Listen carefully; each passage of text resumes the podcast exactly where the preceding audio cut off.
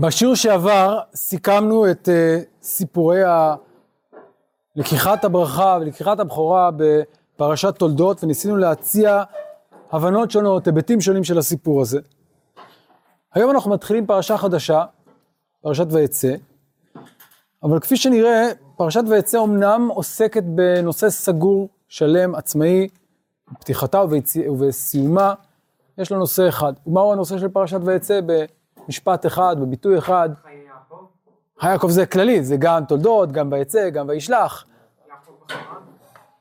יעקב וחרן, יותר, אם זה נכון, אבל בואו נגדיר את ה... זה שהוא בחרן זה הגדרת מקום. מה קורה בפרשה הזאת? בניית בית, יעקב, אבל אני אוסיף עוד מילה, אולי נדייק את זה, יעקב בגלות. נכון? יעקב בגלות, זה הסיפור, סיפור של חיי יעקב מחוץ לביתו, מחוץ למולדתו, מחוץ לבית אביו, שם בחרן או בפדן ארם, תלוי איך מסתכלים על זה, נכון?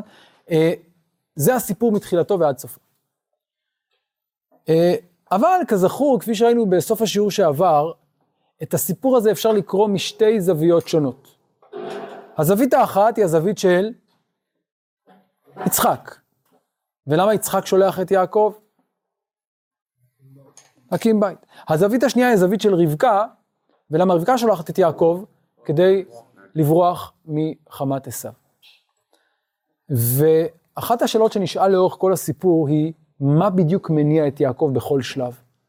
האם העניין החיובי, הרצון לבנות בית, הציווי של יצחק, או שמא הנושא של הבריחה, הניסה, מה מניע אותו? וכמובן, זה בעיקר יעסיק אותנו כשנשאל, מתי הוא חוזר? כי לכאורה, מתי צריך יעקב לחזור? או כשיש לו משפחה, או כשאין יותר סכנה, כשעשו, כן, עד אשר תשוב חמת אחיך. ולכן השאלה הזאת תעסיק אותנו כשנחזור לסיום אה, אה, אה, השלב הזה, והשאלה של מתי יעקב צריך לחזור, היא שאלה שכמובן קשורה לכפילות הזאת. אבל היום אנחנו מתחילים את התחנה הראשונה במסע, וזה כמובן הסיפור על חלום יעקב בבית אל. ובסיפור הזה, כפי שעוד מעט נראה, מקופלים רעיונות ומוטיבים ועניינים שילוו אותנו לאורך כל הפרשה. ולכן הפענוח המדויק של הפרשה הזאת הוא קריטי, הוא משמעותי מאוד כדי להבין את כל המשך הסיפור, כל פרשת ויצא, ובמידה רבה כל מה שיקרה בהמשך באיזשהו מובן מקופל במה שקורה עכשיו. אבל יש בעיה. הבעיה היא שבניגוד לפרשיות אחרות שאפשר להתווכח על פירוש של פסוק זה, פירוש של פסוק אחר, אבל אפשר להבין מה קורה פה. במרכזו של חלום יעקב אין לנו אה, רק מילים או דיבורים, מה יש לנו? יש לנו תמונה. תמונה מופלאה, תמונה מיוחדת במינה, אבל גם חידתית מאוד. ואני מתכוון כמובן לתמונת הסולם, שהיא התמונה המרכזית שיש לנו כאן בחלום הזה, המראה הזה של סולם מוצב ארצה וראשו מגיע השמיימה, והמראה הזה הוא מראה חידתי, אבל מאוד משמעותי, מאוד מרכזי, ולכן אנחנו נשקיע בעיקר את המאמץ היום בניסיון לפענח אותו על פי, עד כמה שאפשר, פשוטו של מקרא ופשוטו של הסיפור, וכפי שנראה בהמשך, הפענוח הזה אולי יוביל אותנו להבנה יותר טובה של המשך פרשת ויצא. אבל בואו נתחיל בקריאה של הסיפור עצמו. אני חוזר לתחילת פרשת ויצא, פרק אה, כ"ח, פסוק א', ויצא יעקב מבאר שבע וילך אחרן. ויפגע במקום וילן שם כי באה השמש ויקח מאבני המקום וישם מראשותיו וישכב במקום ההוא. ויחלום והנה סולם מוצב ארצה וראשו מגיע השמיימה והנה מלאכי אלוהים עולים ויורדים בו. והנה אדוני ניצב עליו ויאמר אני אדוני אלוהי אברהם אביך ואלוהי יצחק הארץ אשר אתה שוכב עליה לך את עיננה ולזרעך. והיה זרעך כעפר הארץ ופרצת ימה וקדמה וצפונה ונגבה ונברחו בך כל משפחות האדמה ובזרעך. והנה אנוכי עמך ושמרתיך בכל אשר תלך והשיבותיך אל האדמה הזאת כי לא אעזובך עד אשר אם עשיתי את אשר דיברתי לך. ויקץ יעקב משנתו ויאמר אכן יש אדוני במקום הזה ואנוכי לא ידעתי. וירא ויאמר מה נורא המקום הזה אין זה כי אם בית אלוהים וזה שער השמיים וישכם יעקב בבוקר, ויקח את האבן אשר שם מראשותיו, וישם אותה מצבה, ויצוק שמן על ראשה. ויקרא את שם המקום ההוא בית אל ואולם לוז שם העיר לראשונה. וידר יעקב נדר לאמור, אם יהיה אלוהים עמדי, ושמרני בדרך הזה אשר אנוכי הולך. ונתן לי לחם לאכול ובגד ללבוש ושבתי ושלום אל בית אבי, והיה אדוני לי לאלוהים. והאבן הזאת אשר שמתי מצבה יהיה בית אלוהים, וכל אשר תיתן לי עשר אעשרנו לך. אני עוצר כאן, מדוע אני עוצר כאן? לכאורה נגמר הפרק, אבל זה לא מספיק טוב. למה ראוי לעצור כאן? כי מה קורה בפסוק הבא?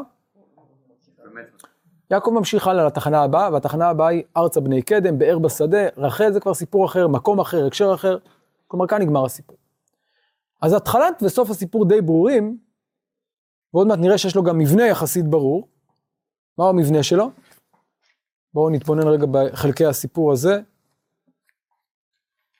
כן, מה אתם אומרים? מה עם החלקים? אלו פסוקים? כן. אוקיי, אז אה, יש אותה מ-12 עד מפסוק 12. אבל התחלנו, רגע, רגע, רגע, אנחנו מתחילים עוד לפני. הסיפור מתחיל בפסוק י', נכון? כן, פסוק י' עד פסוק, עד פסוק י"א, הוא הולך ואז הוא הולך לישון. אז זה, איך נקרא לזה? זה ה... פרומו. פרומו, טוב. יש איזה משהו שהוא נמצא במרכז הפסקה הזאת, פסוקים י"א? ויפגע במקום, אבל לא רק ויפגע במקום, מה עוד יש לנו? איזה, אה, ועיקר מאבני המקום וישקע במקום. המקום הוא הנושא המרכזי של הפסקה, כלומר, המפגש עם המקום, נכון? הלאה. אז זה באמת פסקה ראשונה, המפגש במקום, הפגיעה במקום. הלאה, מה השלב השני? החלום. איפה זה החלום? איזה פסוקים? נכון, זה החלום, זה די ברור איפה הוא מתחיל, איפה הוא נגמר. איך אני יודע שזה נגמר? ויקץ, ברור. הלאה, וכאן מגיע השלב השלישי. עד איזה פסוק? 16 ו-17 זה המסקנות שהוא מסיק. עד איפה? עד איפה? אז זה פעולה, אז, אז אפשר לחלק את זה בכמה דרכים, אפשר להגיד ויקץ, ויירא, וישכם, זה כבר בבוקר. אני בכל זאת אחבר את הפסקאות האלה יחד לארבעה פסוקים, ט"ז, י"ז, י"ח, י"ט, ליחידה אחת, גם כי יש כאן מילה שחוזרת שלוש פעמים, המקום. אכן יש השם במקום הזה. מה נורא? המקום הזה, ויקרא את שם המקום ההוא בית אל. אז אני רוצה להציע, למרות שאפשר לעשות כאן הבחנה פנימית, לראות את זה כיחידה אחת שעוסקת ב... במקום, אבל בצורה יותר ספציפית, התגובה של יעקב, הוא מקיץ והוא ירא מהמקום. הוא ירא מהמקום והוא מבין את משמעותו של המקום. וכאן מגיע החלק הרביעי והאחרון, וזה כמובן, במילה אחת, נדר. אם יהיה אלוהים עמדי וכולי וכולי, פסוקים כ' עד כ"ב. אז לאור זה אני רוצה עכשיו אה, לחלק לכם דפים, אני מתנצל מראש, אין מספיק דפים, אז תסתכלו שניים יחד, לא בניתי על זה שיהיו כאן שבושים, אז סליחה. אה, אם מישהו מוכן, אה, זריז, מוכן גם ללכת, אפשר אולי לצלם עוד כמה דפים. אבל אם לא אפשר, שניים על אותו דף, לא נורא. אז זו ההבחנה הבסיסית של המבנה של הסיפור. אבל אני חושב שכדי להבין את הסיפור הזה היטב, צריכים קודם כל לזכור את ההקשר שלו. ויצא יעקב מבאר שבע וילך חרן. הפסוק הזה, הזכרנו כבר בשיעור האחרון, הוא פסוק קצת מפתיע. מדוע הוא פסוק קצת מפתיע? כי אם נלך כמה פסוקים אחורה, מה מסופר לנו שם בסוף פרשת תולדות? וישלח יצחק את יעקב, וילך פדה נערה, הוא כבר, איפה הוא נמצא אם כן? הוא בדרך, הוא כבר בהליכה, הוא כבר במסע. וגם בהמשך, וירא עשיו, כי ברך יצחק את יעקב, ושילח אותו, וישמע יעקב אל אביו, וילך פדן ארם. אז איפה נמצא עכשיו יעקב? בדרך, הוא כבר אולי יגיע לפדן ארם. והנה אנחנו מתחילים את פרשת ויצא, ואיפה נמצא יעקב?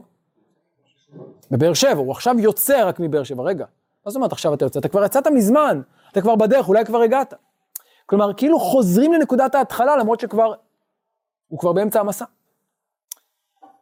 אז זה קצת מוזר מהלך העניינים כאן, אבל כפי שהזכרנו בשיעור ההוא, המתח הזה מובן אם שמים לב שיעקב לא יוצא מבאר שבע לפדן ארם, יש כאן עוד דפים. מי שחסר, יש כאן עוד כמה דפים, מי שרוצה להתפנק על דף פרטי, מוזמן, יש כאן עוד כמה דפים. טוב, אבל אם נשים לב, כאן יעקב יוצא מבאר שבע ולאן הוא הולך? לחרן. ואילו לאן הוא הלך בסוף הפרשה הקודמת? לפדן ארם. כלומר, סוף הפרשה הקודמת תיארה לנו את מסעו של יעקב מנקודת המבט של מי? של יצחק. וגם של עשיו. עשיו רואה את יעקב הולך לשאת אישה במצוות אביו. זאת נקודת מבט אחת. אבל כאן אנחנו קוראים את מסעו של יעקב מנקודת מבט אחרת, נקודת המבט של רבקה. שמה מניע את יעקב לפי זה? לא הרצון להקים משפחה, אלא הפחד מפני עשיו. אם זאת הקריאה, למה זה לא מסתדר? לא, זה מסתדר, כי זה בא לנשם טבע השמש, כאילו, או, אחד שנגמר. יפה. אם זו הקריאה, זה מאיר לנו את כל הפסקה הראשונה באור חדש. ויצא יעקב מבאר שבע וילך הרן, איך הוא יוצא? מה הוא מרגיש? מה עובר במוחו כשהוא יוצא? פחד, חרדה, חשש לחייו. כך יוצא יעקב מבאר שבע, וזה מסביר את ההמשך. ויפגע במקום ויעלן שם כי בא השמש. מה פירוש ויפגע במקום? זה, זה תיאור קצת מוזר. כאילו, מה קורה לו? הוא הולך, הולך, הולך, אופס, מגיע למקום, עוצר. למה הוא עוצר שם? כי לילה. ממתי אנשים הולכים כך? כשאדם הולך במסע, מה הוא עושה? מתכנן מראש לאן הוא מגיע, מה תהיה התחנה, ושם הוא עוצר. הוא לא הולך, הולך, הולך, שוקעת השמש, עוצר. זה לא עובד ככה. עוד מעט נראה שזה גם מאוד מאוד לא נוח. למה זה לא נוח? כי אם אתה עוצר באיזשהו מקום, רק כי שקעה השמש, מה אתה צריך לעשות? ויקח מאבני המקום ויעשה מראשותיו. למה הוא שם את האבנים מראשותיו? כנראה להגנה, כפי שאומר הרשב"ם, להגנה מפני חיות רעות. ומראשותיו אין הכוונה כנראה בתור כרית, כי זה לא כל כך נוח, אם ניסיתם פעם, אלא כנראה, כלומר, אם, אם אתם רוצים לישון ב, ב, בשטח, עדיף שתשימו איזה אה, קצת עשב מתחת לראש מאשר אבן, נכון? אבל מראשותיו הכוונה, מסביב. אה, כנראה להגנה. כן. בתור אנקדוטה קטנה לזה של הרשב"ם, אני רוצה לציין, פעם אני הייתי בטיול והיה מוזיאון עתיקות של הארץ ובמיוחד בגולן, והיו מין מבנים כאלה שבהם, שהם היו כמו קווים מאבנים, הם היו בערך ככה, כמו מין בקתה קטנה כזאת שאתה יכול להיכנס ולישון בה. ככה שיכול להיות שזה... ש, ש, מה, שמשהו קדום, משהו ש... כן, כאילו מבנים כזה, אבנים שאתה ממש נכנס בתוכם. מעניין. אתה יכול לישון. זאת אומרת שזה נועד לאנשים שעוצרים באמצע הדרך ו... כן. מעניין. טוב, יפה. אז זאת המטרה. ואז זה מסביר גם למה הוא עושה את זה, אבל נשאלת השאלה, רגע, למה הוא באמת לא מתכנן מראש? למה שהוא בכל זאת לא ילך לאיזשהו יישוב, יעצור? אגב, אם תחשבו רגע על אה, אה, סיפור דומה שמדבר על אנשים שמגיעים מאוחר בלילה ואין להם איפה להיות, נשמע לכם מוכר סיפור כזה בתנ"ך. פילגש בגבעה, נכון? אז איפה המקום הכי קרוב שאפשר ללון בו? כלומר, איזה מקום יישוב יש? אדם לא רוצה לעצור באמצע שום מקום על הר תרשים קרח ולישון שם, זה לא בטיחותי, זה לא נעים, זה לא נוח. למה הוא לא עושה את זה? מסיבה מאוד פשוטה. כן. אני חושב שהוא בעצם, הוא היה לו כל כך דחוף להתרחק כמה שיותר. או, אז כלומר, כל כך דחוף לו שהוא לא מעניין אותו איפה, העיקר כמה שיותר רחוק, ואולי, אולי אפילו אני... בדיוק, הוא לא רוצה לעצור בתחנה ידועה ומוכרת, כי אז אולי...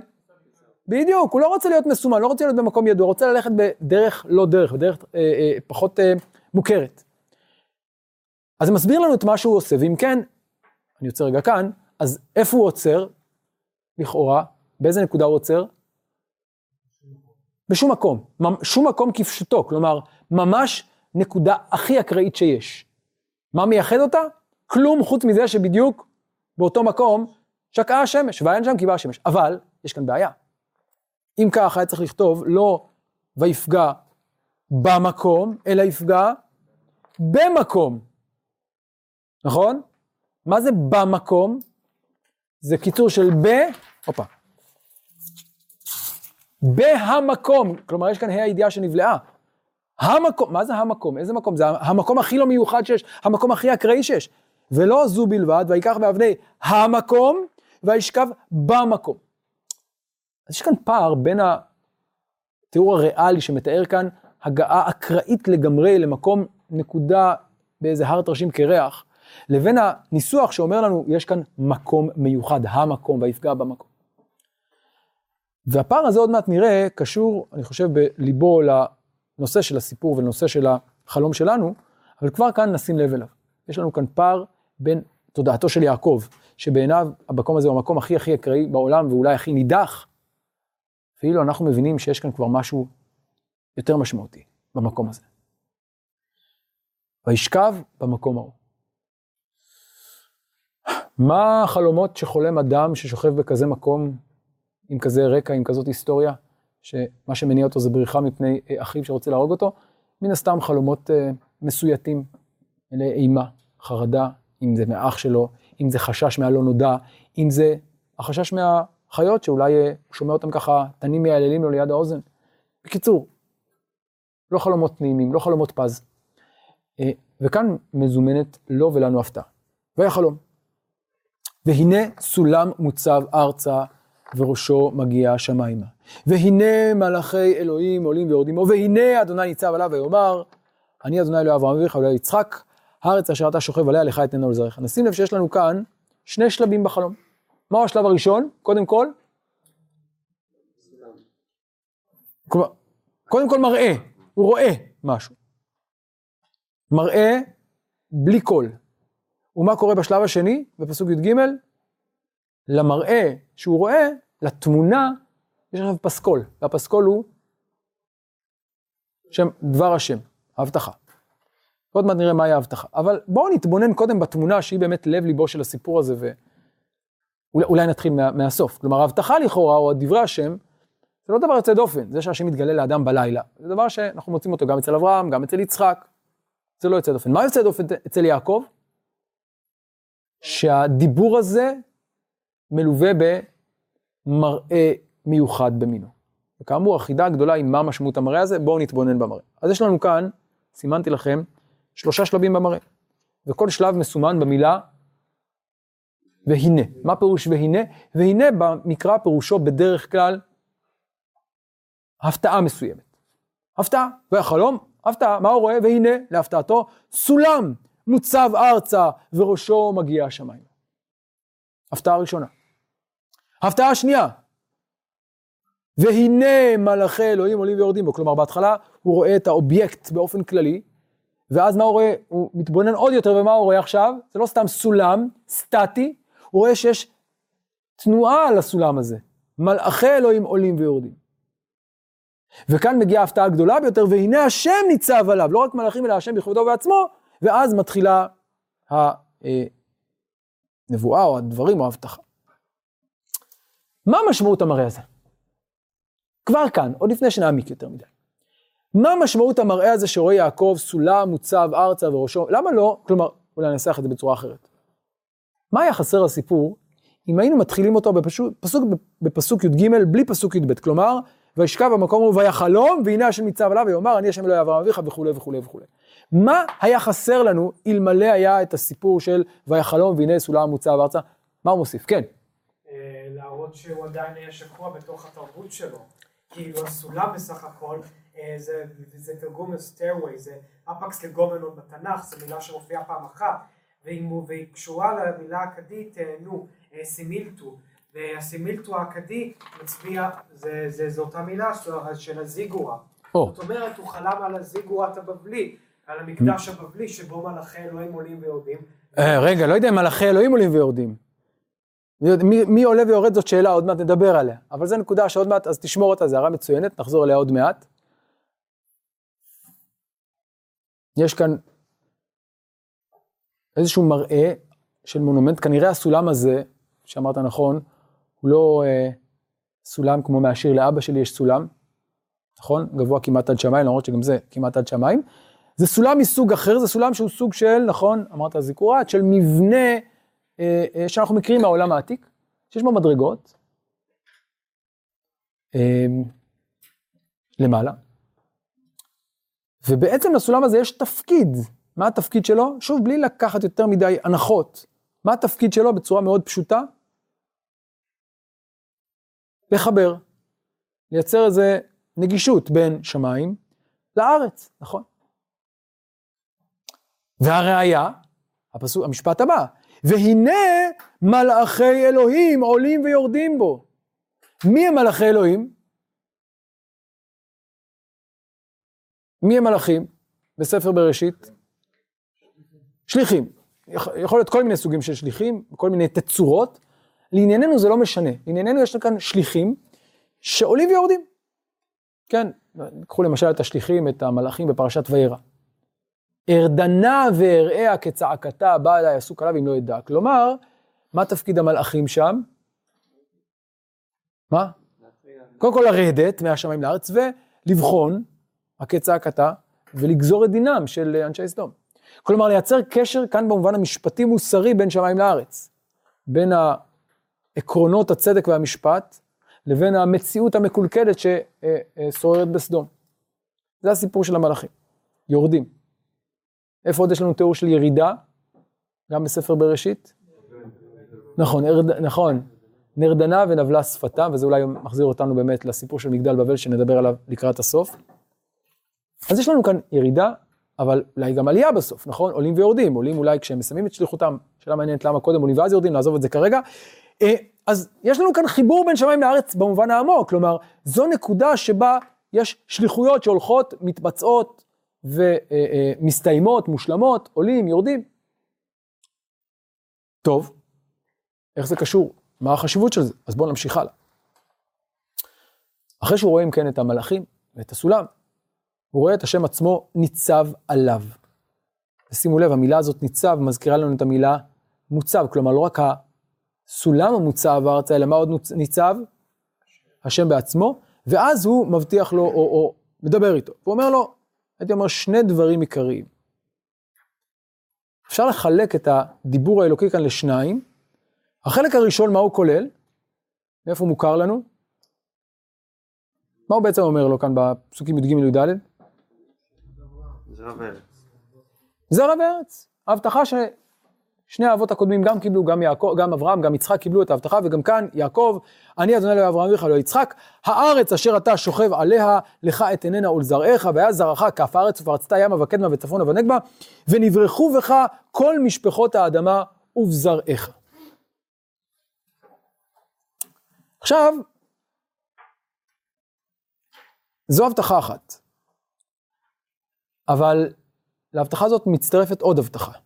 והנה אנוכי עמך, ושמרתיך בכל אשר תלך והשיבותיך לאדמה הזאת, כי לא יעזובך עד אשר אם עשיתי את אשר דיברתי לך. מה מיוחד בהבטחה הזאת? זו הבטחה אישית ליעקב, אבל במה היא עוד שונה? זו הבטחת הגנה. אם ההבטחה הקודמת היא הבטחה כללית על זרע וארץ, הבטחה שהייתה לאבות, ההבטחה הזאת היא אישית ליעקב והיא נוגעת במה?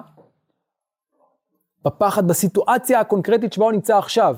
עכשיו הוא בפחד, בחשש, פני העתיד, פני הסכנה שאורבת לו. הנה אנוכי עמך ושמרתיך בכל אשר תלך, והשיבותיך על האדמה הזאת. עכשיו, לכאורה מה היה צריך להיות הסדר? מבחינה הגיונית. קודם כל, מה הוא צריך להגיד לו? יהיה בסדר, אני אשמור עליך, אתה מפחד, יהיה בסדר. וחוץ מזה, תדע לך ש... לך אתן את הארץ הזאת, ואז אחר כך הארץ וכולי וכולי. אבל הסדר כאן הוא משום מה הפוך, הוא מתחיל בעתיד הרחוק, ורק אז הוא עובר להווה הקרוב. מדוע? למה התהפך כאן הסדר? למה הסדר כאן הוא שונה ממה שהיינו מצפים? מה דעתכם?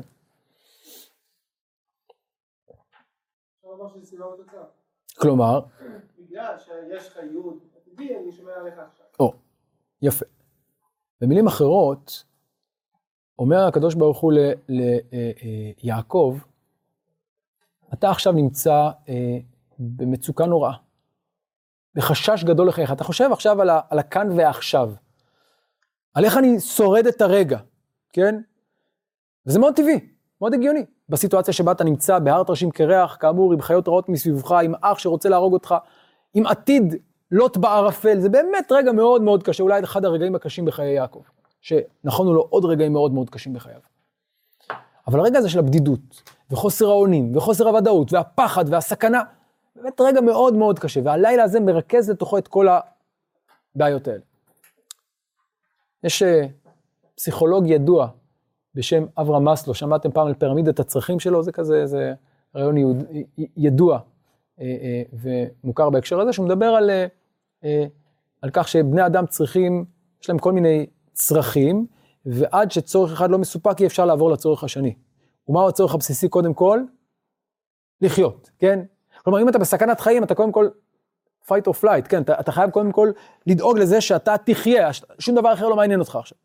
אחרי זה צריך גם לדאוג לזה שתישן, ושיהיה לך אוכל, ושיהיה לך אה, אה, מקום, ושיהיה לך גם חברה, ובסוף, בסוף, מה נמצא בקצה הפירמידה, בקצה של הקצה? משמעות. הגשמה עצמית, משמעות, כן. אחרי שמיצינו את כל השלבים הקודמים, שיש לנו כבר מקום בטוח ושלב ואוכל ומחסה וחברה, אה, אפשר להגיע לשאלה הגדולה והיא, מה אני עושה עם החיים האלה, מה משמעות החיים האלה. אבל כל עוד השלבים הקודמים לא נעשו, לא הושלמו, אי אפשר לעבור לשלבים הגבוהים יותר. לכן זו פירמידה. מה קורה כאן? הפירמידה מתהפכת. הקדוש ברוך הוא אומר ליעקב כך, אתה עכשיו נמצא אולי ברגע הכי הכי בסיסי בפירמידה. אתה דואג, בש, אתה עסוק בשאלה, אתה דואג לכאן ועכשיו, לשאלה אם אתה תשרוד את הרגע הזה או לא. זה מאוד טבעי. אבל החלום הזה, התפקיד שלו, הוא בדיוק להפוך את הפירמידה, להגיד ליעקב, רגע, אתה עכשיו ברגע מאוד קשה בחייך. נקודת זמן מאוד מאוד קשה. אבל דווקא בגלל זה, מה אתה צריך לעשות עכשיו? כדי לעבור אותה? לקפוץ לראש הפירמידה. לא לשאול את השאלה איך אני שורד את הרגע, אלא לשאול את השאלה עבור מה אני חי, מה משמעות הקיום שלי, מה, מהו הייעוד שלי. ולכן החלום הזה פותח בסולם מוצב ארצה, אבל ראשו מגיע השמיימה, והוא מתחיל דווקא בשמיים, בייעוד. אני השם אלוהי אברהם אביך ואלוהי יצחק. הארץ אשר אתה שוכב עליה, לך אתננה ולזרעך. מתי? בעתיד הרחוק, אבל זה סיפור גדול שמתחיל עכשיו. ולעתיד גם יהיה זרעך כעפר הארץ, ופרצת ימה וקדמה. יש לך תפקיד, יש לך ייעוד, יש לך סיפור גדול מאוד, ארוך טווח. ומה עם הכאן ועכשיו? אל תדאג, הנה אנוכי עמך, ושמרתיך בכל אשר תלך, והשיבותיך אל, אל האדמה הזאת, תהיה בסדר. למה? כי לא אעזובך עד אשר אם עשיתי את אשר דיברתי לך. למה אתה תקבל את כל ההגנה הזאת? כי אתה צריך לממש את הייעוד הזה. אז אתה עכשיו בתחילתו של מסע ארוך, משמעותי, גדול, אבל אם לא תישא את העיניים אל האופק הגדול, הרחוק, לא תוכל להתמודד עם הכאן ועכשיו. אז בואו נדבר קודם כל על האופק, על החלום, על השמיים. ואז נתמודד עם הארץ, עם המציאות שיש לנו עכשיו, עם הסכנות שעומדות בפניך ברגעים הללו. אבל יש בהבטחה הזאת עוד משהו, ואני רוצה, כדי לחדד את הדברים, להשוות את ההבטחה הזאת, את מה שקורה כאן, לדבר דומה שקורה לאברהם. בסוגריים אני אגיד שיש הרבה השוואות והרבה הקבלות בין סיפור חייו של יעקב לסיפור חייו של אברהם, ונעמוד עליהם במהלך השיעורים הבאים.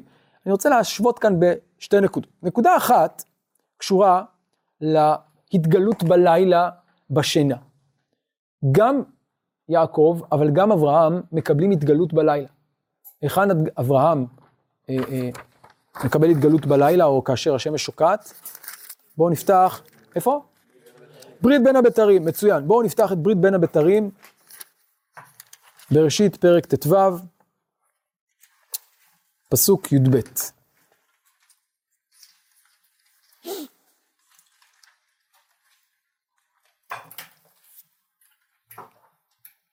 ויהי השמש לבוא, ותרדמה נפלה על אברהם, והנה אימה חשיכה גדולה נופלת עליו.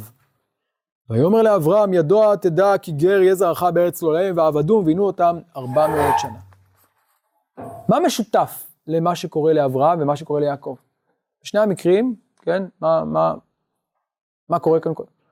קודם כל, נבואה, מתי? בלילה בחלום לילי. נכון. כי באה השמש, נכון? ויהי השמש לבוא, כי באה השמש, זה אותו תיאור. ותרדמה נופלת עליו, וישכב במקום ההוא. שתי נבואות שמתחוללות עם בוא השמש, כלומר בלילה, תיאור של בוא השמש, ובמהלך התרדמה. זה דבר אחד. אבל יש עוד דבר שמשותף להם. מה משותף להם? על מה הנבואות הללו מדברות? או באיזה הקשר הן נאמרות? על מה מדברת נבואת ברית בין הבתרים? על הגלות. גר יהיה זרעך בארץ לא להם, ולא מקרה הוא שהנבואה הזאת נאמרת ליעקב, לאברהם דווקא בלילה, דווקא כאשר השמש באה, דווקא כאשר תרדמה נופלת עליו, כי מה עוד נופל עליו עם התרדמה? חשיכה ואימה גדולה. החושך כאן מייצג את הפחד, את האימה של הגלות, כי הגלות נמשלת ללילה. ומהבחינה הזאת הנבואה של אברהם לא במקרה מתרחשת בלילה, בתרדמה, כאשר השמש שוקעת, כי התפאורה הזאת היא ייצוג של האירוע, של התוכן של הנבואה, של הגלות, גר יהיה זרעך. בגלות שדומה ללילה, שבה כוחות החיים מצטמצמים, מוגבלים, שבה אימה גדולה מתפשטת בגוף. והנה דבר דומה אצל יעקב, גם יעקב עכשיו בלילה, בחשיכה, גם הוא יוצא לאן? לגלות, לגלות בחרן. אבל למרות ההקבלה יש גם ניגוד חריף בין מה שקורה לאברהם לבין מה שקורה ליעקב. ומהו הניגוד? אצל אברהם הסיטואציה הריאלית שבה הוא נמצא היא סיטואציה טובה. לאברהם לא חסר שום דבר, אין לו שום סכנה בחייו. החלום הנבואי מבטא את הסכנה העתידית שתהיה. לזרעו, גר יהיה זרעך. ואילו אצל יעקב מה המצב? בדיוק הפוך. באיזה סיטואציה הוא נתון? של אימה חשיכה גדולה נופלת עליו. שבאמת יש סכנה, כי באמת הוא עכשיו נמצא בהר תרשים קרח, באמת יש חיות רעות, באמת יש אח שרוצה להרוג אותו, הוא באמת הולך אל הגלות אל הלא נודע, הוא במצב ריאלי, אמיתי, קשה ביותר. אבל מה קורה בחלום? בדיוק הפוך. בחלום הוא לא רואה את האימה הגדולה משתלטת עליו, הוא רואה את התקווה הגדולה. הוא רואה את העתיד, לא העתיד המסוכן והמפחיד שרואה אברהם, אלא דווקא את העתיד הטוב, מלא התקווה של והיה זרעך כעפר הארץ, של הארץ אשר אתה שוכב אליה לך אתננה ולזרעך, של ונברכו בך כל משפחות האדמה. זה בדיוק הפוך. אז דווקא ברגע הקשה ביותר של האימה והחשיכה הגדולים, רואה יעקב בחלון את העתיד, את, ה, את הסיכוי, את התקווה שאחרי הגלות. אז זה דבר אחד. אבל יש עוד השוואה מעניינת בין יעקב לבין אברהם, והיא קשורה לתוכן ההתגלות. ההתגלות הזאת שנאמרת ליעקב, ופרצת ימה וקדמה וצפונה ונגבה, מזכירה לנו דברים שנאמרו לאברהם קודם לכן, בפרק י"ג. בואו נחזור אחורה לפרק י"ג. סוף פרק י"ג, אחרי שאברהם נפרד מלוט, נאמר כך, פסוק י"ד: ואדוני אמר אל אברהם אחרי פרד לוט מאמו, שנא עיניך הורה מן המקום אשר אתה שם, צפונה ונגמה, ונגבה, וקדמה וימה. שימו לב, ימה וקדמה, צפונה ונגבה, זה בדיוק מה שנאמר ליעקב, רק בסדר אחר, נכון?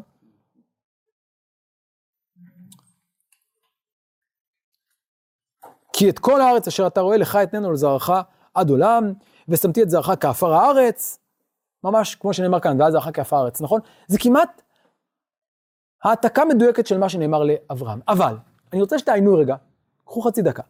תעיינו בדברים שנאמרו לאברהם בפרק י"ג, תשוו למה שנאמר ליעקב בפרק כ"ח, ושימו לב להבדלים הדקים והמשמעותיים בין שתי ההבטחות. קדימה.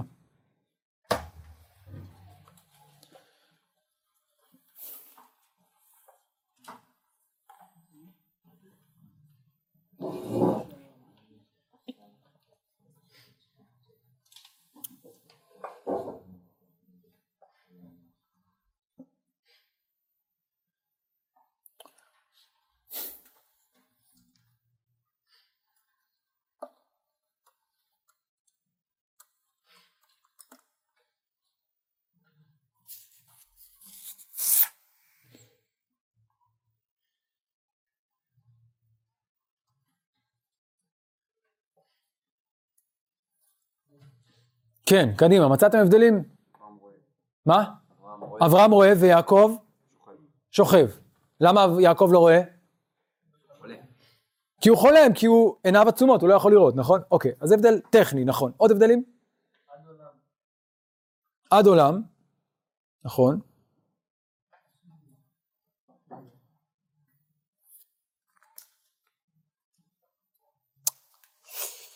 כן, עוד. כן. אצל אברהם אה, הוא אה, שם לב אה, לעפר, לזרעך כעפר הארץ, ואצל יעקב הוא לא מדבר על המספר. אומר, והיה הוא אומר בפסוק י"ד, והיה זרעך כעפר הארץ. זה. כן, כן. נו, אצל יעקב אומר, ונברחו בך משפחות האדמה וזרעך, ואצל אברהם, הפעם אני... לא אתה צודק שזה נאמר אצל אברהם לא כאן, זה נאמר בפרק י"ב, ונברכו לך כל משפחות האדמה, זה לא נאמר כאן, זה נכון. אמ, עוד הבדלים. יש כאן מילה מעניינת שמופיעה אצל יעקב, לא? כן. מעניין, כן, אתה אומר כאן, קום יתהלך בארץ ארוכה ורחבה כי לך אתנה, וכאן, והשיבותיך, כי אתה יוצא, ולהפך, אברהם, כלומר זה קשור לעובדה שבעצם אברהם ברגע זה הגיע לארץ, הרי הוא עשה מסע מ... בדיוק. אברהם עשה מסע פעמיים, פעם אחת הוא עשה את המסע מחרן לכנען, ואז הוא ירד למצרים, וממצרים שב לכנען. הוא אומר לו, עכשיו תישאר כאן ותעשה מסע בארץ. יעקב עכשיו עושה בדיוק מהלך הפוך של יציאה מהארץ, זה נכון, זה הבדל אחד. או, ופרצת, או ופרצת. יש שיר כזה, ופרצת, ופרצת. ופרצת. לא נאמר אצל אברהם, רק אצל יעקב. למה? למה? מישהו יכול להבין למה נאמר רק אצל יעקב ופרצת ימה וקדמה, ואצל אברהם נאמר, או לא נאמר ופרצת, יש משהו אחר? אוקיי, אתה אומר פרצת זה, לא יודע אם פרצת זה בהכרח עניין של מלחמה, יכול להיות. אה. אל תלכו רחוק, חברים, תתבוננו בפסוקים עצמם. לא, לא, לא, לא, לא, תסתכלו על הפסוקים עצמם. מה נאמר ליעקב? איזה ארץ שלך? הארץ אשר אתה שוכב עליה. מה זה הארץ אשר אתה שוכב עליה? אפשרות אחת להגיד, הארץ זה כאילו המקום הכללי. לא, אבל אני מזכיר לכם שאנחנו עכשיו במקום מיוחד. ואפשר להגיד שמה זה הארץ אשר אתה שוכב עליה? מילולית. מה זה הארץ? ארבע על ארבע. אתה עכשיו חסר כל. מה יש לך? את המקום שבו אתה נמצא. את הארבע על ארבע, כמו שהגמרא אומרת שארבע אמותיו של אדם קונות לו, נכון? כאילו הרשות היחיד שלך, הדלת על דלת שלך, הנקודה שבה אתה נמצא, באמצע הר תרשים קרח, הנקודה החסרת אה, אה, אה, אה, אה, חיים הזאת, המנותקת, השוממה הזאת, זה המקום. הארץ, ואומר רש"י דבר מופלא בשם חז"ל. מכירים את רש"י שם? שקיפל הקדוש ברוך הוא את כל הארץ מתחתיו, זה מדרש מאוד עמוק. מה הוא בעצם אומר? זו לא סתם נקודה. מה שנקרא בפיזיקה זה נקודה סינגולרית, כן? כלומר, זו נקודה שממנה, כן, קצת בו, כמו במפץ גדול כזה, ממנה הכל מתפשט מהנקודה הזאת, כן? כלומר, זו נקודה מאוד מרוכזת. אני לוקח את הדימוי הזה של רש"י, שארץ ישראל מקופלת תחתיו, בנקודה הזאת הכל מקופל. אז אם הכל מקופל כאן, אז מה צריך עכשיו לקרות? ופרצת ימה וקדמה, נכון? כלומר, אתה נמצא כאן, אז אתה מקבל את המקום שבו אתה ישן, אתה קנית אותו באמצעות מה? באמצעות זה ששכבת עליו. הוא הפך להיות שלך. חלמת בו, הוא הופך להיות שלך. ומהנקודה הזאת של החלום, של השכיבה, של החשש, של הארבע על ארבע אמות המסכנים האלה שבהם אתה נמצא באמצע שום מקום, מהמקום הזה מה יקרה? ופרצת. אבל לא רק מהמקום הפיזי הזה, אלא מהנקודה שבה אנחנו מתחילים עכשיו, מהחלום שנוצר כאן. עוד מעט אני אפרש את הדברים קצת יותר. לעומת זאת, מה נאמר אצל אברהם? לפני זה? נכון, קום אבל לפני זה מה נאמר? כל, נכון? מה נאמר לו? שא עיניך וראה. כלומר, מה שאתה רואה שלך, הראייה היא העיקר. כאן לא הראייה היא העיקר, אלא מה? השכיבה ואם תרצו, לא רק השכיבה, אלא גם החלום שיש כאן בשכיבה, במקום ההוא. וכבר אנחנו מחברים כאן את מה שקורה בחלום לפסקה הראשונה של המקום ההוא. יש כאן מקום מיוחד. הלאה. וכאן מגיעה ההבטחה השנייה, והנה אנוכי עמך ושמרתיך בכל אשר תלך והשיבותיך האדמה הזאת. כן. ואם תרצו שתי ההבטחות הללו, הם כנגד שתי הסיבות שבגללם יצא יעקב. נכון, הסיבה האחת היא, הוא בורח. אבל דווקא הסיבה הזאת נדחקת לסוף. יש סיבה עמוקה יותר, למה הוא יוצא כדי להקים בית, כדי להקים המשכיות לייעוד הזה של בית אברהם, כפי שאמר לו יצחק, אישה לא מארץ כנען, כי בנות כנען רעות, הן לא מתאימות לייעוד הזה, לא מתאימות לתפקיד המוסרי הזה, לך, לכנע, לך לחרן, לך לפדן ארם. אז אומר הקדוש ברוך הוא, תהפוך את הסדר, תתחיל בייעוד הגבוה, ורק אז תחזור לכאן ועכשיו, לסכנה, לאירוע שאתה אה, אה, חושש מפניו. וכאן אנחנו מגיעים למחצית השנייה, פסוק ט"ז. ויקץ יעקב משנתו, ויאמר. אכן יש אדוני במקום הזה. אומר רשב"ם, אכן זה תמיד בתנ"ך לא כמו שחשבתי. אכן, לא כפי שסברתי, מה, חש... מה חשבתי שהמקום הזה? סתם מקום. כפי שאומרים בעברית, שכוח אל, כן? מקום שכוח אל. לא, זה לא מקום שכוח אל, יש השם במקום הזה. ואנוכי לא ידעתי. לא ידעתי. אז זה, זה מפתיע. כי קודם חשבתי שזה סתם מקום. מה מתברר לי שזה לא סתם מקום? זה המקום. וירא ויאמר. עכשיו הידיעה מתחלפת ביראה. רגע, אז אם המקום הזה יש בו אלוהים, אז מה? מה נורא המקום הזה? אין זה כי אם בית אלוהים, וזה שער השמיים. מה פירוש שזה שער השמיים? עכשיו מפרש בעצם לא רק שיש אלוהים במקום הזה, אלא מה יש? אם, אם יש סולם במקום הזה, אז מה זה המקום? זה לא סתם מקום שיש בו אלוהים, זה מקום שיש בו לא רק נוכחות, אלא מפגש שער שמיים, זה מפגש השמיים והארץ. זה הסולם שהוא ראה. אז אם כך זה, איפה, איפה הלכתי לישון? כאילו, פתאום יש איזה קרע בעולם, במציאות הריאלית יעקב רואה כאן הר טרשים קרח, מקום שכוח אל, ופתאום בחלום נקרע לו איזה קרע בתוך המציאות הזאת, ומה הוא רואה? את המציאות שמעבר אליה, ומה הוא רואה כאן? לא רק שיש השם במקום הזה, אלא זה המקום אולי המקודש ביותר, מקום המפגש בין השמיים לארץ. זה המקום הכי מיוחד, הכי מקודש. אין זה כי אם בית אלוהים, וזה שער השמיים. מה פה? אוקיי, נמשיך הלאה. מה זה בית אלוהים רק?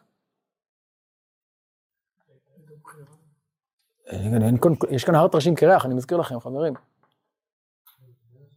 אין כאן בית מקדש, אין כאן כלום. יש כאן, אלוהים נמצא כאן גם אם אני לא רואה. זה המקום שבו אלוהים נוכח, באופן המרוכז ביותר. ואז מה הוא עושה? וישכם יעקב בבוקר. אז כל זה הוא עושה באמצע הלילה, כשהוא מתעורר. הוא מחכה עד הבוקר, וישכם יעקב, כל זה הוא חושב, עובר בדעתו, עדיין לא עושה כלום, למה לא עושה כלום? כי חושך, אין לו מה לעשות. וישכם יעקב בבוקר, ויקח את האבן אשר שם מראשותיו ויעשם אותה מצבה, ויצוק שמן על ראשה, ויקרא את שם המקום ההוא בית אל, המקום השלישי, ואולם לוז שמאיר לראשונה. עכשיו יעקב עושה מעשה, ומהו המעשה שהוא עושה? הוא הקים מצבה. למה יעקב מקים מצבה? זאת בעיניי הנקודה הכי משמעותית כאן. למה יעקב מקים מצבה? מה? או, אז קודם כל המילה מצבה היא מעניינת, כי הפועל הזה כבר ראינו אותו, השורש הזה ראינו אותו. סולם מוצב ארצה, הנה השם ניצב עליו, ומה עושה יעקב כשהוא קם? עושים מצבה. עכשיו, לכאורה, על פי הפשט, מה זה מצבה? זה כאילו מעמיד אבן בתור אה, משהו שמוקדש להשם, יוצק שמן על ראשה, אוקיי, נחמד. והוא גם קורא למקום הזה בית אל. טוב. אבל למה? למה לעשות את זה? מה משמעות המעשה הזה? אה, אני רוצה להציע את ההצעה הבאה. אני רוצה להציע לכם שהמעשה של יעקב כאן הוא לא סתם איזה, כמו שאברהם למשל לפעמים עוצר באיזשהו מקום, מקבל התגלות, מה הוא עושה? ויבן שם, מזבח להשם ויקרא בשם השם. אני חושב שבעקבות התהליך שעבר יעקב, ההבנה, החלום, והבנה שהמקום הזה הוא לא סתם המקום, אלא זה המקום שבו יש השם, שמה נורא המקום הזה? שהוא בית אלוהים, מחליט יעקב עכשיו לממש את מה שהוא ראה בחלום. לממש בעולם הריאלי את מה שהוא ראה בחלום המופשט. ומה הוא עושה? בואו נעיין בדיוק בפעולות שלו. קודם כל, מה הוא עושה? הוא לוקח את האבן אשר שם מראשותיו. אותה אבן שפגשנו בפסקה הראשונה, מהי המטרתה קודם? להגן עליו. אז הוא לוקח אותה, שם אותה בצבא. למה דווקא את האבן הזאת? למה לא סתם אבן? מה? עליה הוא חלם. היא הייתה ליד ראשו כשהוא חלם. אוקיי, אז מה? הכי קרוב שיש. הכי קרוב שיש. כוח הגנה. מה עוד? אז אומרת, האבן של ההגנה הוא הופך. או, יפה, יפה. עכשיו, מה עוד היה מראשותיו, אני מזכיר לכם? סולם מוצב ארצה. אבל זה היה סולם חזוני. מה עושה עכשיו יעקב? לוקח את האבן שהייתה מראשותיו ומקים אותה. ושימו לב מה הוא עושה? מציב אותה ארצה, וראשה, מה? ויצוק שמן. מה עושה לראש שלה? מקדש אותו. אז התמונה שאתם רואים כאן לנגד עיניכם, מה היא עכשיו? מהי האבן הזאת בעצם? היא הסולם. היא הסולם. האבן היא הסולם. היא הסולם הממשי. היא הגשמה של הסולם. היא מוצבת ארצה וראשה מתקדש. אז, כן, אם קודם ראינו ויקח מאבני המקום, גם כאן הוא לוקח את האבן, אבל ההבדל הגדול הוא שהאבן בתחילת הדרך, מה היה תפקידה, מה הייתה מטרתה? להגן על יעקב מפני הסכנות המיידיות, הכאן והעכשיו, הבסיס של הפירמידה. ואילו עכשיו, מה תפקיד האבן? הוא הופך אותה. הוא הופך אותה מאבן שמגנה על ראשו, לאבן שבו התחולל בראשו כל החלום המופלא הזה, כל הייעוד הזה, הוא עכשיו הופך אותה. האבן עכשיו תייצג לא את ההגנה מפני סכנות הדרך, הכאן ועכשיו, אלא האבן הזאת תייצג את הייעוד הגדול שמעכשיו הוא נושא בקרבו. והוא מקדש אותה. ואם קודם ראינו את הסולם מוצב, ראינו עוד משהו מוצב. מי עוד ניצב? השם ניצב עליו. אז הוא מנסה לחבר באמצעות הסולם, באמצעות האבן הזאת, את השמיים ואת הארץ, או להפוך את בית אל למשהו ממשי. אצל היראה. כן. כן. רציתי להוסיף משהו לגבי... אה, עוד נגיע לזיקורד בסוף, רגע, אל תדאג. נגיע לזיקורד בסוף. לזיקורד נגיע בסוף, אני אומר. לא, אני לא מדבר על כן. הזיקורד, אני מדבר על ההגשמה של החלום המעשה, בעוד אה, להוסיף כן, כן. שהרב אמר. במבנים מלכותיים אקדיים, כמו המונות למשל, יציקת שמן הייתה, אה, הייתה אקט סימבולי של אה, שפע ושל עמידות. כך שיעקב, כשהוא יצק את השמן על ראש המצבה, הוא עשה את זה כי הוא ידע שהוא יחזור עשיר ועמיד. הוא ידע שאלוהים ייתן לו את ההבטחה, זה למה הוא עשה את האקט. מעניין. מעניין. אתה אומר, השמן כאן כמובן של עושר.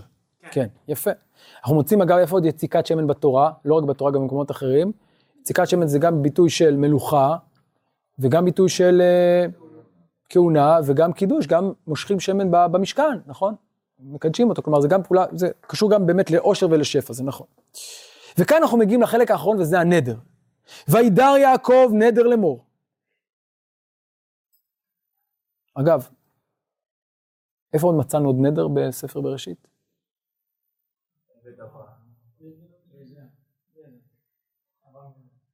רשב"ג.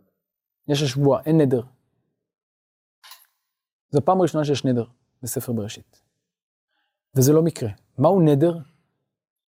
נדר זו התחייבות, זה עוגן שהאדם מייצר ברגע של חוסר ודאות, שמכוון אל העתיד. וידר יעקב נדר לאמור, אם יהיה אלוהים עמדי, ושמרני בדרך הזה אשר אנוכי הולך, ונתן לי לחם לאכול ובגד ללבוש, ושבתי בשלום אל בית אבי, והיה אדוני לי לאלוהים. והאבן הזאת אשר שמתי מצבה יהיה בית אלוהים, וכל אשר תיתן לי עשר עשר לך. זה נדר מאוד מפתיע. פעם מפרשים דנים בו, איך יכול להיות? מה, מה זה והיה? קודם כל, מה זה אם? מה זה אם? מה, אתה לא מאמין? אם יהיה אלוהים עמדי. אני לא אכנס לכל הדיונים כי זמננו קצר, המפרשים עוסקים בזה הרבה, אבל בעיקר מק- מקשים הפרשנים, איך יכול להיות שהוא אומר, והיה השם לי לאלוהים. אז, אז רגע, ועכשיו מה? הוא לא לאלוהים. אז יש מי שאומר, יש מחלוקת בין המפרשים, רש"י, רמב"ן, האם והיה השם לי לאלוהים זה חלק מהתנאי, או שזה חלק מהתוצאה. אם נגיד שזה חלק מהתנאי, אז מה התוצאה?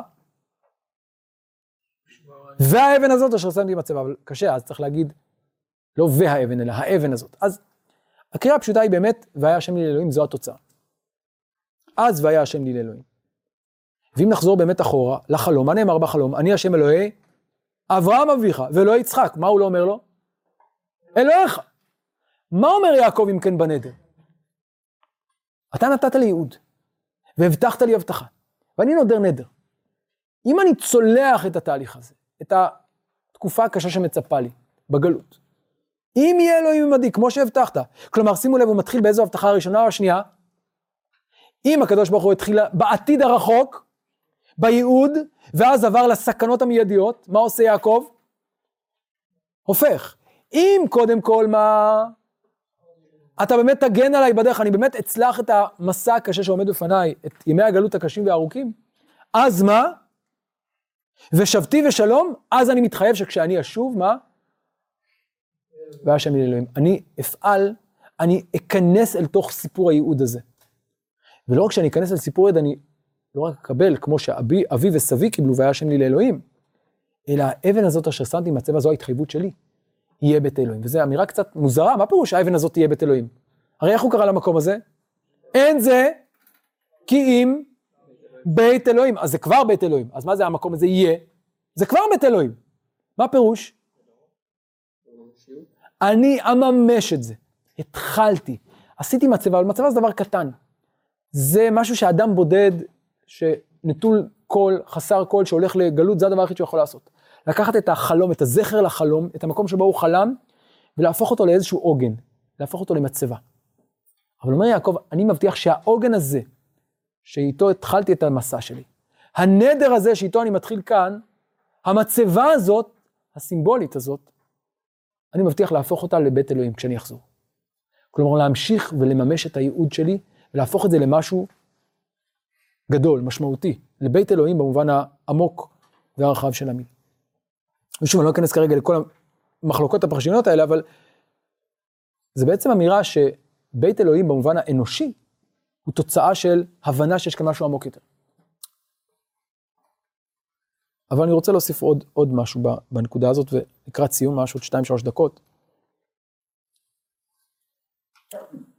אם כן, יעקב מבין שכדי לצאת לדרך, כדי שבאמת הוא יוכל לצלוח את התהליך הקשה, הוא חייב לייצר כאן איזשהו עוגן. עוגן רוחני, עוגן של נדר, שבו הוא אומר, יש לי כאן למה לחזור. אני יוצא, אבל אני יוצא בשביל לייצר משהו, בשביל לברוח, אבל גם בשביל להקים משהו, בשביל שאני אוכל לחזור ולממש את הייעוד שלי, את הנדר שלי. זאת נקודת הפתיחה, זה העוגן הראשוני, זה עוד ראשוני מאוד. זה גולמי, סך הכל אבן אחת, מצבה אחת. אבל מכאן, מכאן התחלתי, זה העוגן שאיתו אני מתחיל ואליו אני גם אחזור. זה הנדר שאותו נדרתי ואותו אני צריך גם לקיים. והתודעה הזאת שיש לי נדר, שיש לי מחויבות עמוקה, היא זאת שתשמור עליו גם ברגעים הקשים ביותר, והיא זאת שתמשוך אותו חזרה אל הארץ, גם ברגעים שהוא רוצה לשקוע אי שם בגלות, לטוב ולרע. ונקודה אחרונה אני רוצה לומר על המשמעות של הסולם. דיברנו על זה שהסולם כאן מייצג מפגש של שמיים וארץ, שפתאום יעקב מבין שהמקום הזה הוא מקום מיוחד. שאלה מעניינת אגב, האם המקום הזה הוא באמת מיוחד כי יש כאן משהו מטאפיזי במקום הזה, או שמא אולי, הפוך, למה המקום הזה מיוחד? כי ברגע הזה הוא הפך להיות, בעקבות החלום. זו שאלה מעניינת. אבל בין כך ובין כך אני רוצה לומר משהו בעקבות ההערה שלך. כבר העיר פרופסור יהודה אליצור במאמר מאוד יפה, שהמקום הזה, יש לו משמעות מעניינת, שער השמיים. שער השמיים בעצם תרגום עברי של ביטוי ארמי. אתם יודעים מה השם של, מה המשמעות של השם בבל? המשמעות המקורית של השם בבל? בב, שער, אילי, שער האלים. בבל נקראה בבל על שם זה שהיא בעיני הבבלים, העיר בבל, שער האלים, או במילים אחרות, שער השמיים. מה עומד במרכז העיר בבל ובמרכז ערים נוספות? אמרת נכון, מה שנקרא זיקורטים, איזה שהם מבנים גבוהים, שעליהם כנראה גם מספר מגד... סיפור מגדל בבל, מוצב ארצה, מגדל שמוצב ארצה וראשו, כפי שאומר לנו סיפור מגדל בבל, ראשו איפה? הבה נבנה לנו עיר ומגדל וראשו בשמיים. מוצב ארצה, ואגב, איך מגיעים שם לשמיים? יש לנו מדרגות, סולם. זה באמת הסולם. ולפי הפירוש הזה אומר אליצור, סיפור חלום יעקב הוא בעצם ויכוח יהודי, ישראלי, עם התפיסה האלילית של שער השמיים. בעיני הבבלים עובדי האלילים, מהו שער השמיים? בבל. וכיצד מגיעים לשמיים? בונים מגדל. כיצד בונים מגדל? שורפים, שרפה ולבנים. בטכנולוגיה אנושית מתוחכמת ומפותחת מצליחים לבנות מגדל עצום, גורד שחקים, נוגע בשמיים, באמצעות העוצמה האנושית, הטכנולוגיה האנושית, ונעשה לנו שם, ביטוי של העוצמה, הטכנולוגיה, הגאווה האנושית, ההיבריס האנושי. זה הדרך להגיע לשמיים, במובן העמוק. מה קורה למגדל בבל? הוא לא עובד. אלוהים יורד אל המגדל, אבל לא כדי להיפגש, אלא כדי לפזר את האירוע.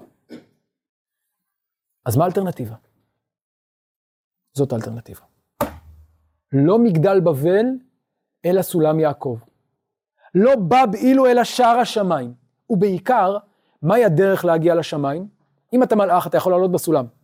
אבל אם אתה אדם, מהי הדרך שלך לעלות לשמיים? להקים מצבה. לא מצבה ענקית שבנויה ממונומנטים ענקיים, מצבה פשוטה מאוד, אבן גולמית שאדם אחד קם בבוקר, הקים אותה, יצק שמן על ראשה.